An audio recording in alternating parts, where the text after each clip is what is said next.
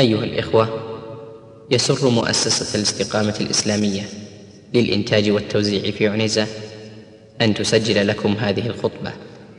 الحمد لله الحمد لله الذي بين لعباده الحرام والحلال وحد لهم حدودا بينة المعالم لا غموض فيها ولا إشكال.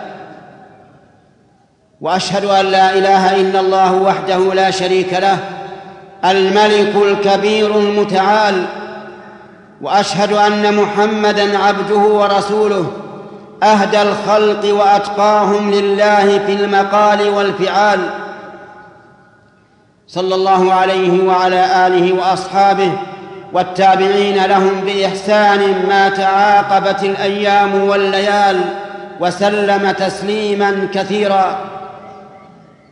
أما بعد فيا عباد الله اشكروا الله تبارك وتعالى على ما نوع لكم من مواسم الخيرات التي تتكرر عليكم لتزدادوا بها إيمانا وإكثارا من الأعمال الصالحات. ثم اشكروه على ما أبان لكم من معالم الدين والتزموا طاعته وتقواه فإنها سيرة النبيين والمرسلين. إن الله تعالى فرض فرائض فلا فلا تضيعوها وحد حدودا فلا تعتدوها. ألا وإن مما حده الله مما حده الله تعالى وأوضحه وآبانه وأظهره ذلكم الصوم الذي هو أحد أركان الإسلام. فقد بين الله تعالى ابتداءه وانتهاءه شهريا وابتداءه وانتهاءه يوميا. بين الله ذلك في كتابه وفي سنة رسوله صلى الله عليه وعلى آله وسلم. فقال الله تعالى فمن شهد منكم الشهر فليصمه. وقال النبي صلى الله عليه وعلى آله وسلم إذا رأيتموه فصوموا وإذا رأيتموه فأفطروا فإن غم عليكم فأكملوا العدة ثلاثين. وقال الله تعالى في تحديده اليومي فالآن باشروهن وابتغوا ما كتب الله لكم وكلوا واشربوا حتى يتبين لكم الخيط الأبيض من الخيط الأسود من الفجر ثم أتموا الصيام إلى الليل. إن الخيط الأبيض بياض النهار والخيط الأسود سواد الليل. وقال النبي صلى الله عليه وعلى آله وسلم لأصحابه كلوا واشربوا حتى تسمعوا أذان ابن أم مكتوم فإنه لا يؤذن حتى يطلع الفجر. وقال صلى الله عليه وعلى آله وسلم إذا أقبل الليل منها هنا وأشار إلى المشرق وأدبر النهار منها هنا وأشار إلى المغرب فقد أفطر الصائم. فمتى شاهد الإنسان الفجر المعترض في الأفق أو سمع المؤذن الثقة الذي لا يؤذن حتى يطلع الفجر وجب عليه الإمساك. ومتى شاهد قرص الشمس غائبا في الأفق ولو كان شعاعها باقيا في السماء أو سمع المؤذن الثقة الذي لا يؤذن حتى تغرب الشمس حل له الفطر. ولو سمع المؤذن لآذان المغرب ولكنه يرى الشمس لم تغب فإنه لا يحل له أن يفطر لأن العبرة بغروب الشمس ولو, شا ولو شاهد الفجر ولم يسمع المؤذن وجب عليه الإمساك لأن لأن العبرة بطلوع الفجر. أيها المسلمون إن الصوم الشرعي هو التعبد لله تبارك وتعالى بالإمساك من طلوع الفجر إلى غروب الشمس عن المفطرات التي بينها الله تعالى في كتابه وبينها رسول الله صلى الله عليه وعلى آله وسلم في سنته. وهي سبعة أنواع. الأول الجماع وهو أعظم المفطرات وأشدها وفيه الكفارة المغلظة إذا حصل في نهار رمضان ممن يجب عليه الصوم.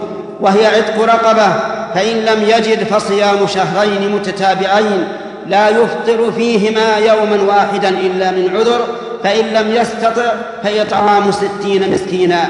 هكذا ثبت عن النبي صلى الله عليه وعلى آله وسلم. فقد جاءه رجل فقال يا رسول الله هلكت. قال وما أهلكك؟ قال وقعت على امرأتي في رمضان وأنا صائم. فأمره صلى الله عليه وسلم بالعتق. فقال إنه لا يجد. ثم أمره بالصيام فقال إنه لا يستطيع. ثم أمره بالإطعام فقال إنه لا يجد. المفطر الثاني إنزال المني باختياره بتقبيل أو لمس أو ضم أو استمناء أو غير ذلك. فأما إنزال المني بالاحتلام فلا يفطر لأنه من نائم والنائم لا اختيار له. وأما المذي فلا يفطر أيضا لأنه لا دليل على أنه يفطر والأصل بقاء الصوم حتى يقوم الدليل على أنه فاسد. المفطر الثالث الأكل والشرب وهو إيصال الطعام أو الشراب إلى جوفه سواء كان الطعام أو الشراب حلالا أم حراما نافعا أم غير نافع وسواء كان عن طريق الفم أم عن طريق الأنف لقول النبي صلى الله عليه وعلى آله وسلم للصحابي لقيط بن صبرة رضي الله عنه بالغ في الاستنشاق يعني في الوضوء إلا أن تكون صائما. وفي هذا إشارة إشارة إلى أن الداخل من الأنف كالداخل من الفم. فأما شم الروائح فإنه لا يفطر يعني لو أن الإنسان شم دهن عود أو ماء ورد أو غيرهما مما له رائحة قوية أو ضعيفة فإنه لا يفطر ولو وصل ذلك إلى حلقه. لأن لأنه ليس للرائحة جرم يصل إلى الجوف. وأما دخان البخور فإنه لا يشمه الإنسان ولكن له أن يتبخر ولا حرج عليه وله أن يضع المبخرة تحت تحت وطرته وله أن يضعها تحت لحيته ولا حرج عليه لكن لا يشم الدخان لأن الدخان له جرم يصل إلى الجوف. الرابع ما كان بمعنى الأكل والشرب مثل الإبر المغذية التي يستغنى بها عن الطعام والشراب لأنها بمعنى بمعنى لأنها بمعنى الأكل والشرب.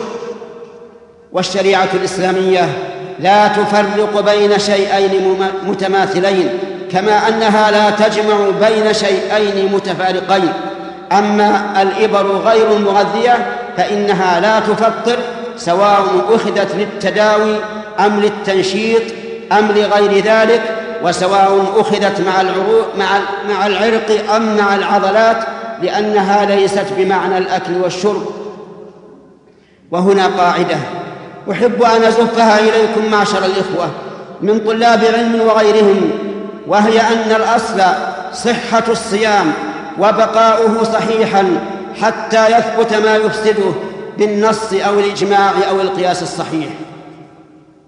المفطر الخامس إخراج الدم بالحجامة لقول النبي صلى الله عليه وعلى آله وسلم أفطر الحاجم والمحجوم فأما أخذ الدم من البدن للتحليل فإنه لا يفطر لأنه, لأنه يسير لا يؤثر على البدن تأثير الحجامة.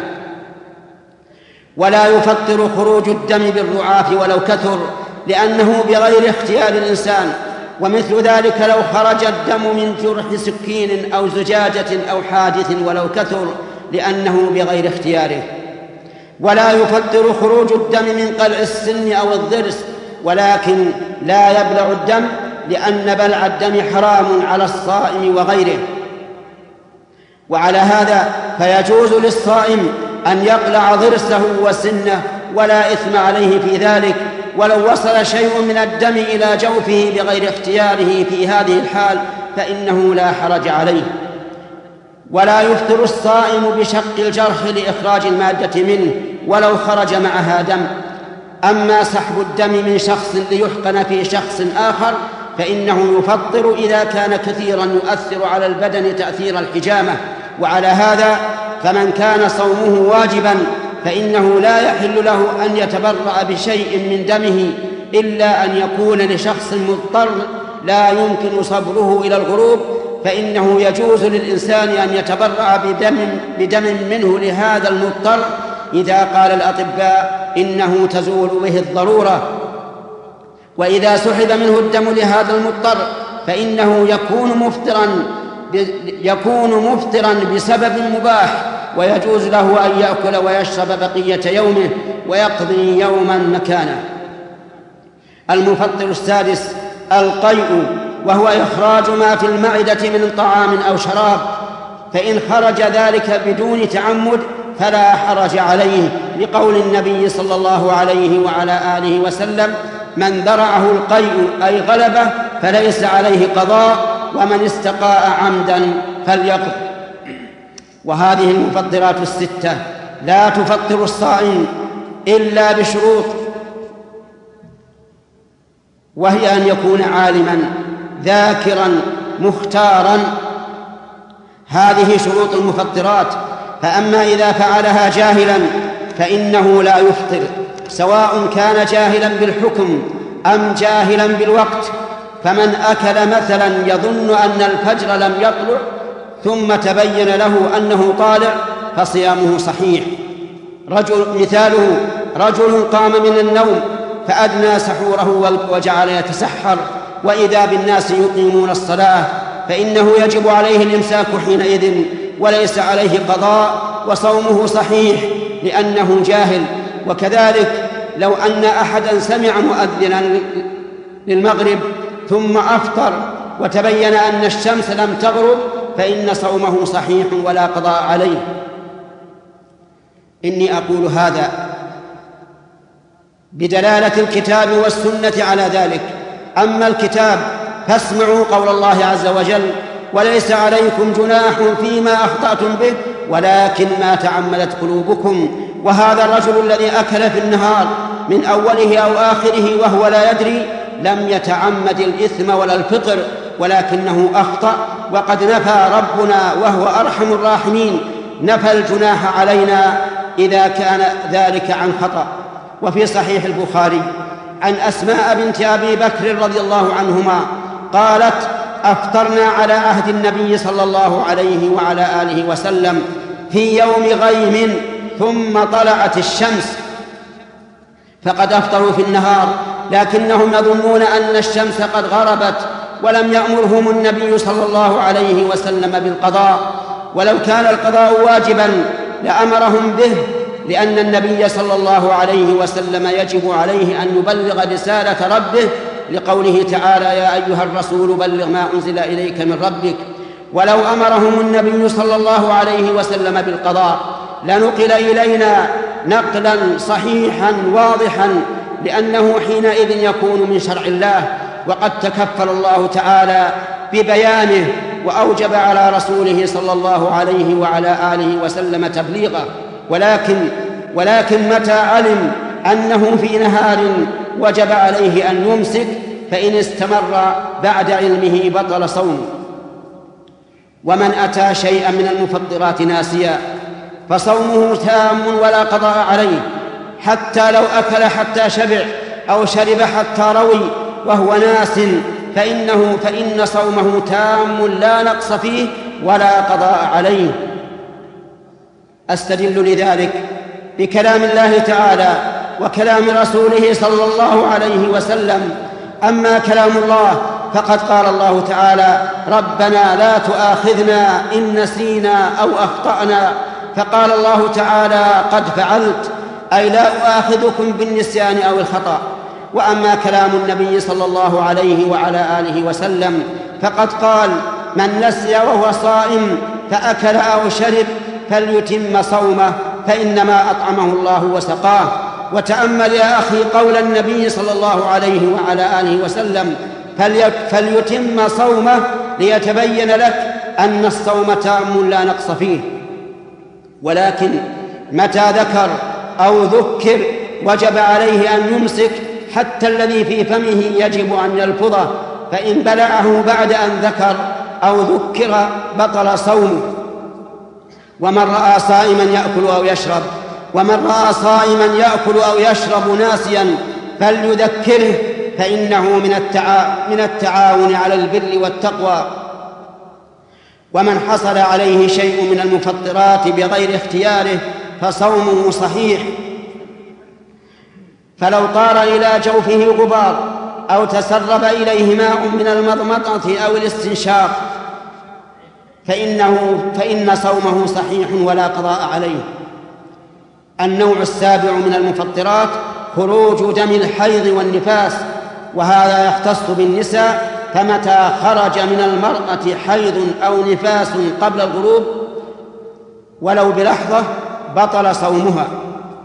فإن خرج بعد الغروب ولو بلحظة فصومها صحيح ولا قضاء عليها. حتى لو أن المرأة أحست بقرب خروج الحيض أو النفاس قبل الغروب ولكنه لم يخرج إلا بعد غروب الشمس فإن صومها صحيح ولا قضاء عليه. وأما ما اشتهر عند النساء من أن المرأة إذا حاضت بعد غروب الشمس وقبل أن تصلي المغرب فصومها باطل فإن هذا لا أساس له من الصحة. ويجوز للصائم يجوز للصائم أن يكتحل وأن يتداوى بأي كحل أو دواء شاء وأن يقطر دواء في أذنه ولا يفطر بذلك ولو وجد طعمه في حلقه. ويجوز للصائم أن يداوي جروحه وأن يتطيب بالبخور وغيره ولكن لا يستنشق دخان البخور فيصل, فيصل إلى جوفه.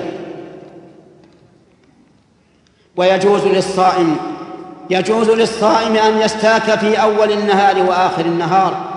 بل السواء بل السواك سنة للصائم وغير الصائم قبل الزوال وبعد وبعد الزوال ويتأكد عند الوضوء والصلاة والقيام من النوم ودخول البيت أول ما يدخل فإن النبي صلى الله عليه وعلى آله وسلم كان إذا دخل بيته أول ما يبدأ به أول ما يبدأ به السواك.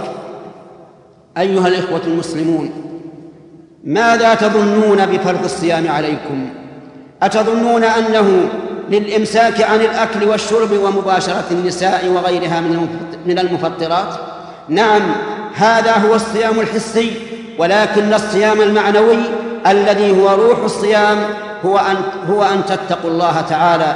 كما قال الله تعالى يا أيها الذين آمنوا كتب عليكم الصيام كما كتب على الذين من قبلكم لعلكم تتقون. وقال النبي صلى الله عليه وعلى آله وسلم من لم يدع قول الزور والعمل به والجهل فليس لله حاجة في, في أن يدع طعامه وشرابه. فاحفظوا أيها المسلمون صيامكم وحافظوا عليه والتزموا فيه حدود الله غير مغالين ولا مفرطين فإن دين الله تعالى وسط بين الغالي فيه والجاف عنه وتسحروا فإن فإن في السحور بركة. في السحور بركة كما قال النبي صلى الله عليه وعلى آله وسلم فمن بركته أنه يعين على الصيام ومن بركته أن فيه امتثالا لأمر النبي صلى الله عليه وسلم ومن بركته أن فيه تأسيا برسول الله صلى الله عليه وسلم فإنه كان يتسحر. وأخر وأخر السحور فإن تأخيره أفضل وأفضل أفضل. وأفطروا إذا غربت الشمس وبادروا بالفطر فلا يزال الناس بخير ما عجلوا الفطر. وأفطروا على رطب فإن لم يكن فتمر فإن لم يكن فماء فإنه طهور. فإن لم يكن فعلى أي طعام أو شراب حلال. فإذا غربت الشمس والإنسان في مكان ليس فيه ما يفطر به فإنه ينوي الفطر بقلبه. وما اشتهر عند العوام أنه يمص أصبعه أو يعلك ثوبه ثم يمص ريقه الذي ابتل به ثوبه فإن هذا لا أساس له من الصحة. أيها الإخوة المسلمون قوموا بما أوجب الله عليكم في أيام صيامكم وليالي شهركم وفي جميع عمركم ولا تهاونوا واعلموا أن كل واجب ضيعتموه. أو محرم فعلتموه فإنه نقص في إيمانكم وصيامكم. ابتعدوا أيها الإخوة عن استماع المعازف عن استماع المعازف آلات اللهو من الراديو أو غيره فإن الصوم جنة يتقي بها الصائم من الآثام وينجو بها من النار. اللهم إنا نسألك في مقامنا هذا أن تحفظ علينا علينا ديننا. اللهم احفظ علينا ديننا وثبتنا عليه إلى الممات. اللهم لا تزغ قلوبنا بعد إذ هديتنا. اللهم هب لنا من لدنك رحمة إنك أنت الوهاب. اللهم اجعلنا ممن يصوم رمضان ويقومه إيمانا بك واحتسابا لثوابك يا رب العالمين. والحمد لله رب العالمين. وصلى الله وسلم على نبينا محمد وعلى آله وأصحابه أجمعين.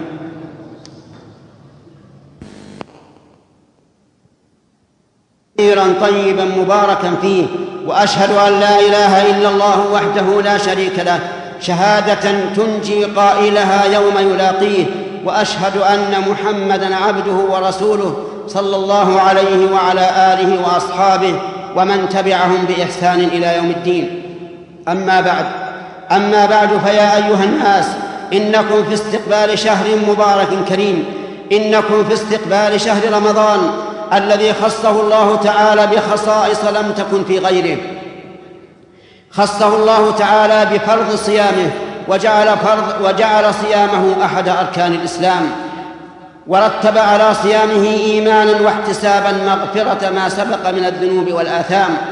قال النبي صلى الله عليه وسلم من صام رمضان إيمانا واحتسابا غفر الله له ما تقدم من ذنبه.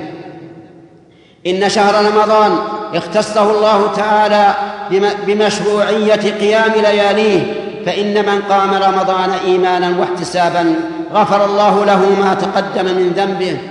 إن شهر رمضان اختصه الله تعالى بليلة القدر التي قال الله عنها منوها بفضلها حيث أنزل فيها سورة كاملة إنا أنزلناه في ليلة القدر وما أدراك ما ليلة القدر. ليلة القدر خير من ألف شهر. تنزل الملائكة والروح فيها بإذن ربهم من كل أمر. سلام هي حتى مطلع الفجر. ووصف الله هذه الليلة بأنها ليلة مباركة. فقال تعالى إنا أنزلناه في ليلة مباركة. ووقعت فيه انتصارات عظيمة للمسلمين في بدر وفي فتح مكة. والانتصار لهذه الأمة في أولها هو انتصار لها إلى يوم القيامة. أسأل الله تعالى أن ينصر دينه في كل مكان وزمان. أيها الإخوة قوموا في رمضان. احرصوا على قيام رمضان إيمانا واحتسابا. فإن من قام رمضان إيمانا واحتسابا غفر الله له ما تقدم من ذنبه. واحرصوا على متابعة الإمام. من أول الصلاة إلى آخرها فإن النبي صلى الله عليه وعلى آله وسلم قال من قام مع الإمام حتى ينصرف كتب له قيام ليلة. لا تضيعوا هذه الليالي الكريمة لا تضيعوا هذه الليالي الكريمة بالتسكع يمينا وشمالا. اغتنموا الفرصة فإن الإنسان الذي يدركه هذا العام لا يدري أيدركه بعد هذا العام أو لا يدركه. اغتنموا أيها الإخوة أيها الإخوة مواسم الخيرات. لا تفرطوا في هذه التراويح. إنها إذا إذا تابع الإمام فيها حتى ينصرف فإنه يكتب له قيام ليلة ولو كان نائما على فراشه. فلله الحمد رب العالمين. وإني أوجه نصيحة إلى إخواني إلى إخواني الأئمة أن يتقوا الله تعالى في من وراءهم من المسلمين. وأن يصلوا صلاة يطمئنون فيها حتى يتمكن إخوانهم من الدعاء والتسبيح والقراءة على مهل. ولا يسرعوا فإن البر ليس بالإسراع إن البر في موافقة السنة. ولقد كان النبي صلى الله عليه وسلم يطيل القيام حتى ربما جاء السحر وهو يصلي عليه الصلاة والسلام في أصحابه. أيها الإخوة إنني أيها الإخوة الأئمة إنني أنصحكم نصيحة أرجو الله تعالى أن يثيبنا عليها جميعا أن يثيب الناصح والمنصوح إذا امتثل. لا تسرعوا في الصلاة ليس ليس البر في الإسراع لا تغتروا إذا كثر الناس وراءكم من أجل أنكم تسرعون ولا تطمئنون. إن هذا لخطأ. إن الإمام مؤتمن. إنه تحمل أمانة أن يكون الناس وراءه يأتون بالعبادة على الوجه المطلوب. سبحوا ثلاثا أو أكثر وأكثروا من الدعاء وأتموا التشهد. فإن النبي صلى الله عليه وعلى آله وسلم قال إذا تشهد أحدكم التشهد الأخير فليستعذ بالله من أربع أعوذ بالله من عذاب جهنم ومن عذاب القبر ومن فتنة المحيا والممات ومن فتنة المسيح الدجال. وكثير من الأئمة إذا كمل التشهد الأول إلى قوله وأشهد أن محمدا عبده ورسوله قال اللهم صل على محمد ثم سلم. وهذا وهذا تفريط في الأمانة لأن الذين وراءه قد لا يصلون إلى هذا قد يسلمون قبل أن يصلوا على النبي صلى الله عليه وسلم في التشهد الأخير والمعروف عند فقهاء الحنابلة. أن الصلاة على النبي صلى الله عليه وسلم في التشهد الأخير ركن لا تصح الصلاة إلا به. فهل فهل ترضى لنفسك أيها الإمام أن يخرج إخوانك من الصلاة وهم لم يتموها؟ أكملوا التشهد الأول كله. ومع ذلك هؤلاء الذين يسرعون ويعجلون إذا خرج الناس فإلى أين يخرجون؟ أيخرجون إلى عبادة أفضل؟ إنهم يخرجون ليتسكعوا في الأسواق أو يذهبوا إلى متاجرهم أو يذهبوا إلى أهليهم وربما يبقون في السهر إلى حد بالغ على غير فائدة. فما الذي يحدو بالأئمة أن يسرعوا هذا الإسراع الفاحش الذي قد يخل بالطمأنينة؟ إن عليهم أن يتقوا الله. أما عدد أما عدد قيام أما عدد القيام التي هي التراويح فإن فإن الأمر فيها واسع. يجوز للإنسان أن يصلي إحدى عشرة ركعة أو ثلاث عشرة ركعة أو تسع عشرة ركعة أو ثلاثا وعشرين ركعة أو أكثر من ذلك أو أقل. ولكن العدد المفضل الذي كان عليه النبي صلى الله عليه وعلى آله وسلم هو إحدى عشرة ركعة أو ثلاث عشرة ركعة كما سئلت كما سئلت عائشة أم المؤمنين رضي الله عنها وهي من أعلم الناس بصلاة النبي صلى الله عليه وسلم في الليل. قال سئلت كيف كانت صلاة النبي صلى الله عليه وسلم في رمضان؟ فقالت كان لا يزيد في رمضان ولا غيره على إحدى عشرة ركعة. يصلي أربعا فلا تسأل عن حسنهن وطولهن. ثم يصلي أربعا فلا تسأل عن حسنهن وطولهن. ثم يصلي ثلاثا. هكذا قالت رضي الله عنها. وقد فهم بعض الناس أن معنى قولها يصلي أربعا أنه يصليها بسلام واحد وهذا فهم خاطئ لأن عائشة أم المؤمنين رضي الله عنها التي قالت هذا هي التي صح عنها أن النبي صلى الله عليه وسلم كان يصلي إحدى عشرة ركعة ويسلم من كل ركعتين وعليه فمجمل كلامها يحمل على مفصله. وهذا أعني كون بعض الناس يأخذ ببعض الأدلة دون أن يجمع أطرافها هذا نقص عظيم في العلم ونقص عظيم في هداية الخلق. ولذلك يجب على طالب العلم إذا أراد أن يحكم على شيء أن يجمع الأدلة من جميع أطرافها حتى لا يضل حتى لا يضل عباد الله عن دين الله. لا يمكن لا يمكن أن يكون الرسول عليه الصلاة والسلام يجمع أربعا في تسليم واحد وهو الذي قال صلاة الليل مثنى مثنى فكيف يخالف ما أرشد إليه أمته؟ وإذا كان هذا الحديث المجمل قد فصل من راويه في موضع آخر فإنه يجب الرجوع إليه. أما الوتر فنعم الوتر يجوز للإنسان أن يوتر بثلاث بتشهد واحد وتسليم واحد ويجوز أن يوتر بخمس ولا يسلم إلا في آخرها وهو الأفضل وأن يوتر بسبع ولا يسلم إلا في آخرها وهو الأفضل وأن يوتر بتسع ولا يسلم إلا في آخرها لكنه يتشهد في الثانية التشهد الأول ولا يسلم ثم يأتي بالتاسعة ويسلم وهو الأفضل. ولكن هذا إذا كان الإنسان يصلي وحده فله أن يوتر بالخمس والسبع والتسع بتسليم واحد أما إذا كان إماما فلا يفعل لأنه إذا فعل ذلك شق على المأمومين مشقة عظيمة. وأربك المؤمنين الذين يدخلون معه بعد انتهاء الفريضة لا يدرون أينوي الوتر أم ينوي أم ينوي التراويح أم ينوي التراويح فيشكل عليهم في النية. وإذا قدر أنه نبه من حوله عند ابتداء التراويح وقال إنا سنجعلها وترا خمسا أو سبعا أو تسعا فإن الداخلين بعد ذلك لا يدرون ما نوى فيقعون في إشكال. ثم إنني لا أعلم إلى ساعة هذه أن النبي صلى الله عليه وسلم قام بأصحابه بخمس أو سبع أو تسع. لكن بعض الناس بعض الإخوة المجتهدين قالوا إذا كان هذا ثابتا عن النبي صلى الله عليه وعلى آله وسلم فإنه ينبغي أن نفعله حتى نظهر السنة. ولكننا نقول لا لم يثبت عن الرسول صلى الله عليه وسلم أنه أوتر بأصحابه بخمس أو سبع أو تسع ثم إن النبي صلى الله عليه وسلم قال كلمة عامة قال أيكم أما الناس فليوجز فإن من ورائه الضعيف والكبير والمريض وذا الحاجة. لذلك أقول أيها الإخوة اجمعوا اجمعوا أطراف الأدلة حتى يتبين لكم الحق واضحا بينا لا إشكال فيه ولا تأخذوا ببعض منها على فهم خاطئ.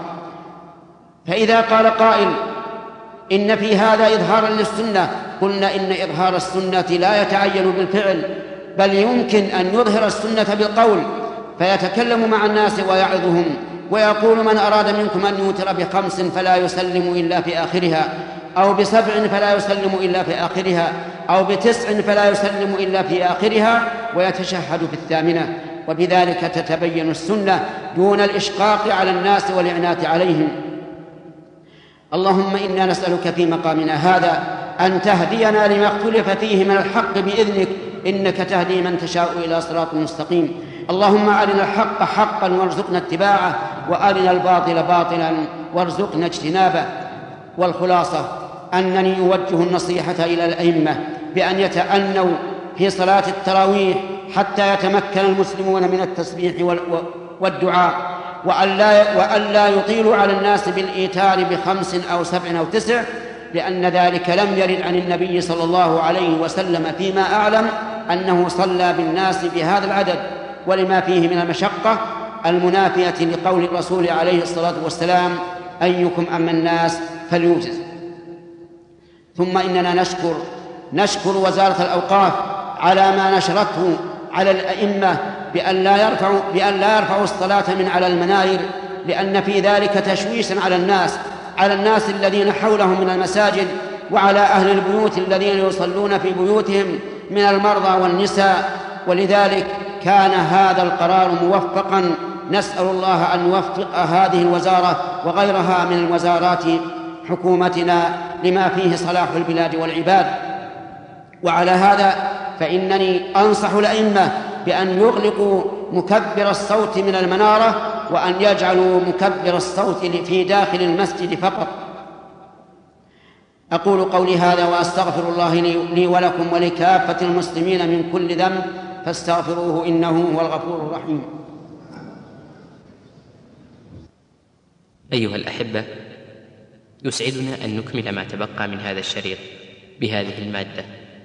يقول السائل فضيلة الشيخ أشكل على بعض الناس قول النبي صلى الله عليه وسلم من قام مع الإمام حتى ينصرف كتب له قيام ليلة وقوله مع أنه صلى الله عليه وسلم لم يكن هناك أئمة يصلون بالناس فكيف يج... صلاة التراويح؟ فكيف يجاب على هذا الإشكال؟ لا إشكال في هذا إطلاقا لأنه عليه الصلاة والسلام قال من قام مع الإمام حتى ينصرف كتب له قيام ليلة. وأول ما يدخل في هذا العموم من؟ الرسول عليه الصلاة والسلام. فكأنه قال لهم من قام معي حتى انصرفت كتب له قيام ليلة. لكنه صلى الله عليه وعلى آله وسلم أراد أن يأتي بكلام عام ليكون عاما للأمة إلى يوم القيامة. فقال من قام مع الإمام حتى ينصرف كتب له قيام ليلة. وأيضا فإن الرسول عليه الصلاة والسلام لما سن هذا للأمة أعني صلاة أعني صلاة قيام الليل في رمضان جماعة علم أن الأمة سوف تتخذ منه أسوة عليه الصلاة والسلام. فصح أن يقول من قام مع الإمام حتى ينصرف كتب له ما كتب له قيام الليل نعم. يقول السائل ما المراد بقول النبي صلى الله عليه وسلم أن الشياطين تصفد في نهار رمضان؟ أي تقيد. هل هو تقييد حقيقي أم لا؟ وهل لهذا يشمل جميع الشياطين؟ أرجو التوضيح. بين النبي صلى الله عليه وعلى آله وسلم المراد بهذا. حين قال فلا يخلصون إلى ما كانوا يخلصون إليه من قبل. يعني لا يستطيعون أن يضلوا مثل ما أضلوا من قبل في بقية الشهور. فهي لا تصفد تصفيدا مطلقا بحيث لا لا تغوي احدا بل هي تغوي. لكنه ليس كإغوائها في غير رمضان. لقوله فلا يخلصون إلى ما كانوا يخلصون إليه من قبل. هذا وجه. وجه آخر أن في بعض ألفاظ الحديث تصفد مردة الشياطين. يعني الأقوياء في شيطنتهم. وعلى هذا فيكون من دونهم يمكن يمكن أن يوسوس للناس. لأن بعض الناس قال كيف تصفد الشياطين ونجد في بعض الناس من يزداد فسقه في رمضان. نقول هؤلاء تسلط عليهم من دون المردة. أو يقال إنه لولا رمضان لكان هذا الإغواء أكثر وأشمل. وهذا المع وهذا الثاني عن عن التأويل الثاني أقرب إلى الواقع. لأن الواقع أن أهل الخير يكون لديهم إيش؟ رغبة في الخير وبعد عن الشر. وأهل الشر ربما يزداد شرهم في رمضان. نعم. يقول السائل فضيلة الشيخ ما حكم استعمال مكبرات الصوت التي فيها صدى يتردد منها قراءة الإمام في الصلاة؟ أرى أنها حرام لأنه يلزم منها زيادة حرف أو أكثر في القرآن. وهذا لا يجوز. والواجب على الأئمة أن يتقوا الله عز وجل وألا يتخذوا القرآن مزامير كمزامير له. دون أن تكون مزامير كمزامير آل داود. مزامير آل داود حسن الصوت المجرد. أما أن يضيف إليه آلة تكرر معه بحيث يكون الحرف الأخير كم؟ ثلاثة أو أربعة أو خمسة حروف. فهذا والله تحريف للقرآن. ولا يجوز. والواجب عليكم بارك الله فيكم أن تنصحوا الأئمة الذين يتخذون هذا. وقولوا أنتم لستم تنشدون أغنية. تقرؤون كلام الله فلا تزيدوا فيه حرفا من الحروف. اتقوا الله في كتاب الله واتقوا الله في عباد الله. يتخذون القرآن غدا كأنها كأنه مزامير له. نعم.